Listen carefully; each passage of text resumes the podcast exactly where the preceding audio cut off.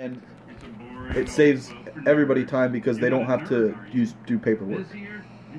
I agree. I think that what you're talking about is amazing. So the dry cleaning partner that we're with is the National Cleaners Association. Right. They're an association of dry cleaners. And when we were talking with them, they said they have these massive books of, like, special things that need to be done for specific clothing. Like, hey, for, I don't have any nice clothes. Like a Louis Vuitton jacket that has this number in the tag. You have to do this special thing. Like, you have to flip it over, turn it inside out, and do a little shimmy twice. They have a notebook of all of those special things that they have to do. Database. Hey, Alexa, and, what do I do? And they have to physically look through it. Yeah. So what she said, she's like, let's make a lookup tool. Let's integrate that into the app. So that way customer dry cleaners with the Alexa device in their thing can say, hey, what do I need to do for a special Louis Vuitton jacket? And then Alexa just comes back, oh, you do this. It was released yesterday. Right. Eliminate that stack of work. Eliminate all those. Also, it updates. It's updatable. So if a jacket suddenly realizes that it feels better and it washes better if you don't turn it inside out, then it could update that database. So it's a marketing point for them to say, we will give you the latest, best actions or best cleaning on your garment or whatever. Yeah, I think it's good that it's a subscription model rather than just like trying to say, hey, your business can have this for $1,000 or $500.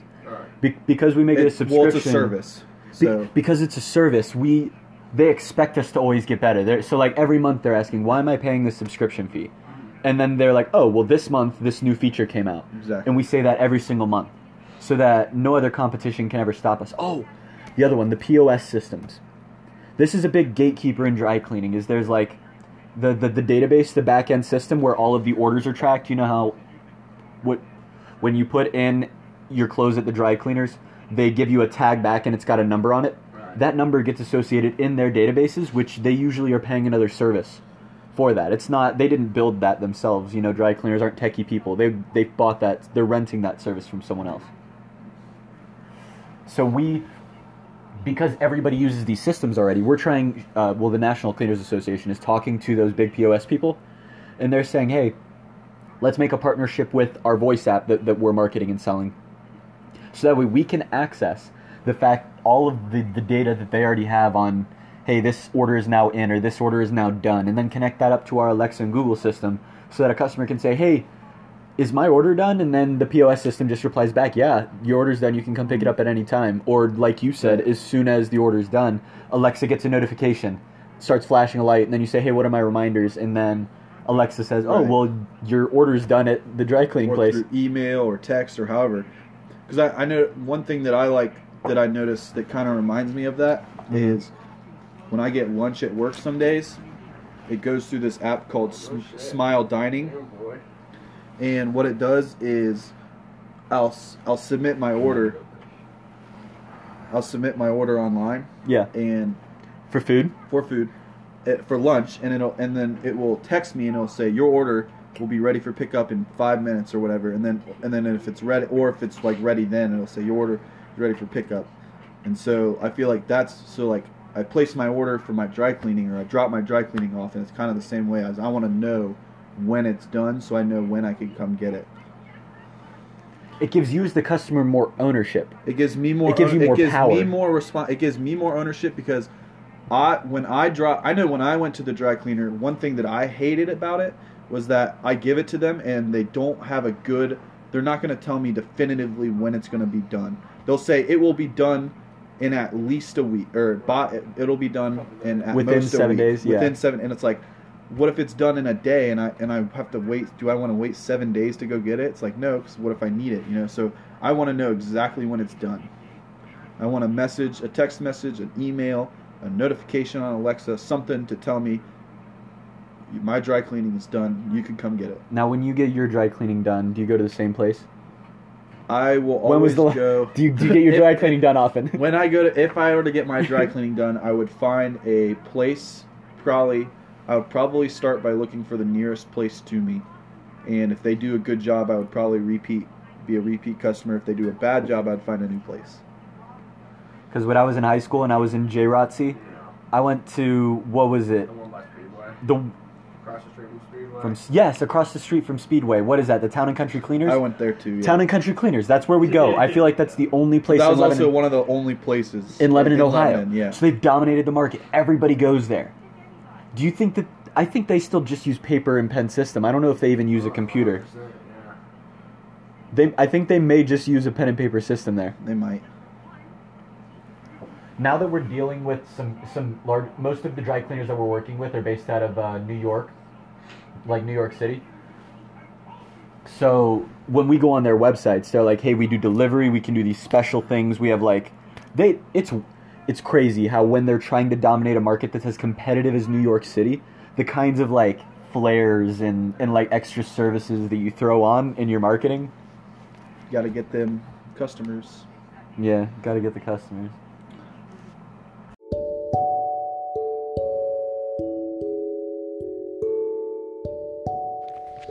We ended that on a phenomenal note. You got to get the customers. You've got to solve the problem. You have to make the world better for the end consumer, the person whose life you're trying to make the sale to.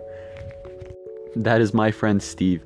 We were jamming on My Dry Cleaner, one of the in-services of Voice First, and Steve is just one of my close friends. He's probably my longest friend of my life. The person I was born with, we went through preschool together. We weren't physically born together, but we started in preschool. Steve went off to Cali for a few years with his family while he was young, and when he came back, Steve at the time was the one with the long hair and I had short hair. But we've always been close. Through grade school, preschool, high school, even through college, we've always made time to come back and reconnect. I feel like if there's anybody who is my actual twin, who understands how I'm acting and what it means and can see, who understands me as a person on the deepest level, it's probably Steve. So to be able to talk with him and what his thoughts are on dry cleaner and how we can make it better, I know that he sees how I'm already thinking and is able to give me feedback to make the business better because he sees what I see and I see what his sees. So our 1 plus 1 doesn't equal 3, it somehow equals 4. Like, we definitely aren't stretching to the point where if 1 plus 1 plus 1 was collaborating, but the two of us collaborating, it's an entirely new level. I wish I could bring Steve onto the team.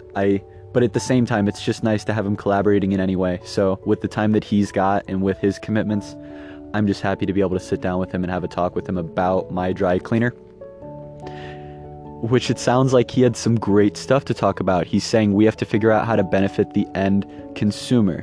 And some businesses have dominated a market. Like in my hometown, the dry cleaning service everybody uses. Literally every single person in town goes to our dry cleaning service. They don't do pickup or delivery. They still use pen and paper, and they just rely on the fact that there is very little competition in our area. These are the dinosaurs that are waiting to become extinct. They're not trying to become new. They're comfortable and they're resting on their laurels, understanding the business that they have today, failing to recognize the dangers that will steal that tomorrow. They have no fear, which is great, but at the same time, you have to stay curious to what tomorrow can hold. If you're trying to build legacy, if you're trying to build a business that's going to last centuries, you have to always be saying when you wake up in the morning, today is a new day, tomorrow is the past. I'm sorry, yesterday is the past and tomorrow is the future. Don't spend any time dwelling on the future. And at the same time, what lessons did yesterday of the past teach me that I can implement today to make tomorrow better? It's making small investments and long-term investments for your company so that way you can just continue to grow, learn, improve, never slow down, always be researching and developing, and just making it so that you don't fall behind.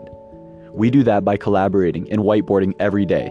We start off our day by saying, okay, what can we execute?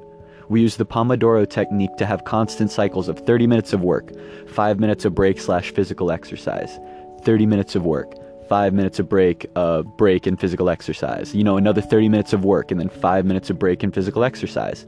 And we work down through a list of goals. And then at the end of the day, we reward ourselves. We reward ourselves by planning for the future. We sit on a whiteboard, we talk to each other, and we talk about, okay, this is what we did today. What's the next step on the roadmap? How are we going to make our customers' lives better? In 10 years, how are we going to be adding value to this world? And we sit there and we jam. And we jam, and we jam, and we document it all. We put it all on film. We put it all in our notebooks. We record it and put it out on these podcasts. That way we have proof. We can proof for ourselves to be able to look back and say, look at how far we have come. because a lot of people just don't see how fast we're growing. And when we can document this, and then we can show the distance that we've come by showing where we started and our steps in between, it helps us to be able to create a better story for ourselves, for our legacy, for everybody that's involved. It just helps on so many levels to be able to see an accurate representation of what I am experiencing in the founding of this company, what my team is experiencing, the people that we are collaborating with, the partnerships we're forming. It's day one every single day, and it geeks us out. It makes us so excited to wake up and to go and get started when we realize that this is nothing. Like, this is just the start. Voiceverse is doing some awesome stuff. We're getting some crazy business on Udemy, and this podcast is starting to get a lot of attention. We're having our dry cleaning business start to take off. Our Upwork business is getting back on the ground and reestablished. We're trying to create multiple sources of income that are going to passively generate money for our company. We're trying to make long-term investments to build a foundation now that's going to stretch us into the long term. And we wake up every day and we try to collaborate, and then we execute. And we hit challenges along the way, and we're learning every single day. We're not making the same mistakes twice, though. We have separated it so that our production code is separate from our behind-the-scenes code. We're creating systems like automated deployments on Bitbucket pipelines, or using Travis continuous integration, or any other continuous integration or automated deployment tools that make it so that my unit testing and my deployment is faster than ever. We don't get slowed down as much because we can continue to work faster, because what I've done is, my role as founder is I've looked at my team. I'm a very technical founder, so I look at mostly the engineering team, and I say, okay, you guys are the ones that are truly bringing value to our customers. How can I make your lives easier? How can I see what your mission is? How do I see the ways that you're spending your time on, the ways that frustrate you about spending your time? And how do I remove those roadblocks so that you guys can stay in flow longer? I want to create spaces of deep work. I want to give them assignments that encourage them to grow, to be able to hit a state of flow so that they're happy, they're excited, but they're also challenged. They're learning, they're providing value. They found the intersection of what they're good at, what provides value, and what they enjoy. Similar to the principle of Kaizen, just getting 1% better every single day, being able to provide people flow gets them excited to want to wake up in the morning, keeps them driven throughout the day, and then gives them so much gratitude when they go home to be able to share their excitement of the workplace that they've just interacted with. I want workplace to be a fun and enjoyable learning space. I want people to have fun coming and just thinking about the future, and then trying to think of their piece and making it happen and executing on that. Because we gotta have a balance. We realize, RJ and I, when we do this sometimes, we get lost. You can get lost either in the execution, in the weeds, or in the ideation. With the weeds, I get lost in just the technology. I'll sit and I'll spend half an hour trying to modify one single response that nobody's gonna see. Like, it's like the CD problem in Monsters, Inc. When I was reading Creativity, Inc., they were saying how there's a stack of CDs when Boo first runs into the room with Mike, Sully, and what's the blue dinosaur's name? I can't remember. Maybe it's Mike and Sully. Maybe that's both of the dinosaurs. So both of those monsters are in there. And Boo's running around, and they knock over a stack of CDs. The art engineers on that team for Monsters, Inc. spent weeks putting the designs, putting individual faces and artwork on each of those CDs in like 200-300 CD stack. Nobody saw a single one of those CDs. So all of that time was spent on something that nobody would ever see. And I get caught in the weeds doing that. I love the technology. I love the engineering so much that I just get stuck in the weeds and forget to recognize the bigger picture.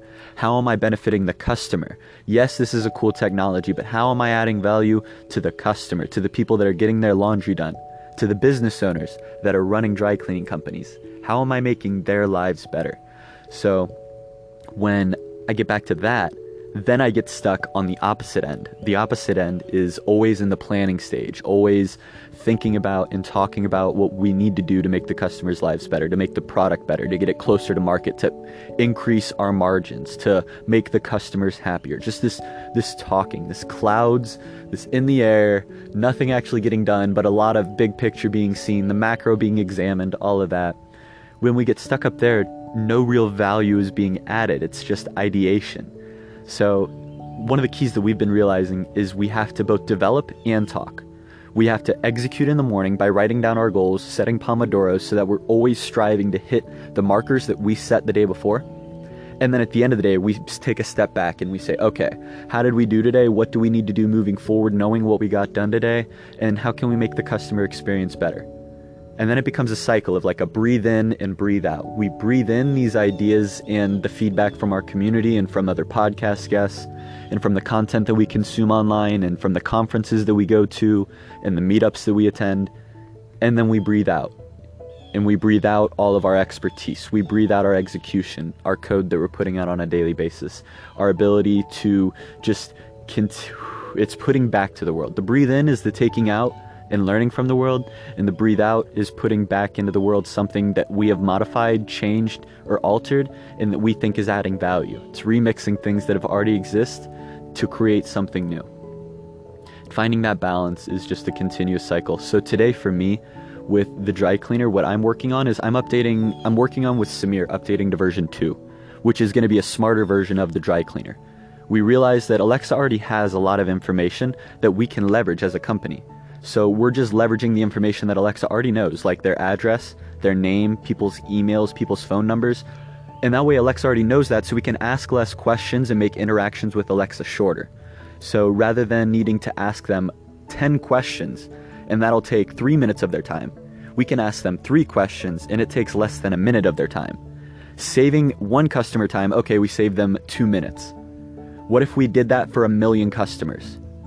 That's what, 2-3 million minutes saved of human time? Holy cow, can you imagine how much faster humanity's going to be able to innovate, achieve, and just do more with their time rather than sitting there and talk to Alexa to try to schedule a dry cleaning pickup? If humans don't have to spend time doing or worrying about or calling for their laundry, if they can just say, as soon as they have the thought, hey Alexa, pick up my laundry, and then the dry cleaner just comes and picks it up. The easier we can make it for customers to do that, the better our service is going to be. Because we really think that it's like, there's so many dry cleaning companies out there that are trying to make this task easier for people. They exist in every city around the globe. There are also more Alexa and Google devices in every single consumer's home. Yet, people have not tapped into that market to just bring dry cleaning companies to Alexa and to Google Assistant. So, we're just showing people that it's possible. We're saying, hey, it's here. It's going to change every single industry in voice. Us as a company, we're only able to achieve so much. There is so much opportunity in voice. Every idea that you have when you listen to this podcast or when you're scrolling through Twitter or when you're talking to your devices, there are so many opportunities. It just takes someone like you to go and grab that and make it happen. You have to find technologies like Google Assistant, Amazon Alexa, the Jovo framework, Invocable, voice tech, like any technology that you can. Remix them together, create something new, and then find a way to add value. Think of your problem first, start with why you're doing something, what is the problem that we're trying to solve, then get into how. The how is the tools that you're using, whether that's, our big how at Voice First is, we use the how of voice technologies in every single tool that's in it. We focus on the voice realm and the tools that we can use in that space. But for you, it may be different. This is just us specifically. We're hands down, double down, all dedicated to voice. So your how are your tools that you're going to use to accomplish your why. And then the what, those are the specific nails that you're going to hit, the screws you're going to drill, the tasks you're going to implement in order to accomplish your why. They're the day-to-day. Those are the grinds. So you start with the why. Start with that high level. Know what your goal is real quick. Get into your hows. Move to your whats. And execute. Please execute. Don't talk about things all day. Bring it to life. Too many people are just going to sit around and talk about Uber. Nobody's going to go out and build the competitor Lyft. Nobody's going to build the Waymo. Nobody's going to build the Postmates. It takes someone is going to sit there and they're going to wake up every day and they're going to be working towards that goal. And the people that are getting 1% closer to those goals every day are the ones that are successful. Because you see them in 10 years and you say, wow, they've been working on this single goal for 10 years. They've gotten 1% closer to it every single day. How would anybody ever keep up with this guy? He absolutely loves what he does. Find that intersection of what you love, what you're good at, and what adds value to this world. You'll do fine.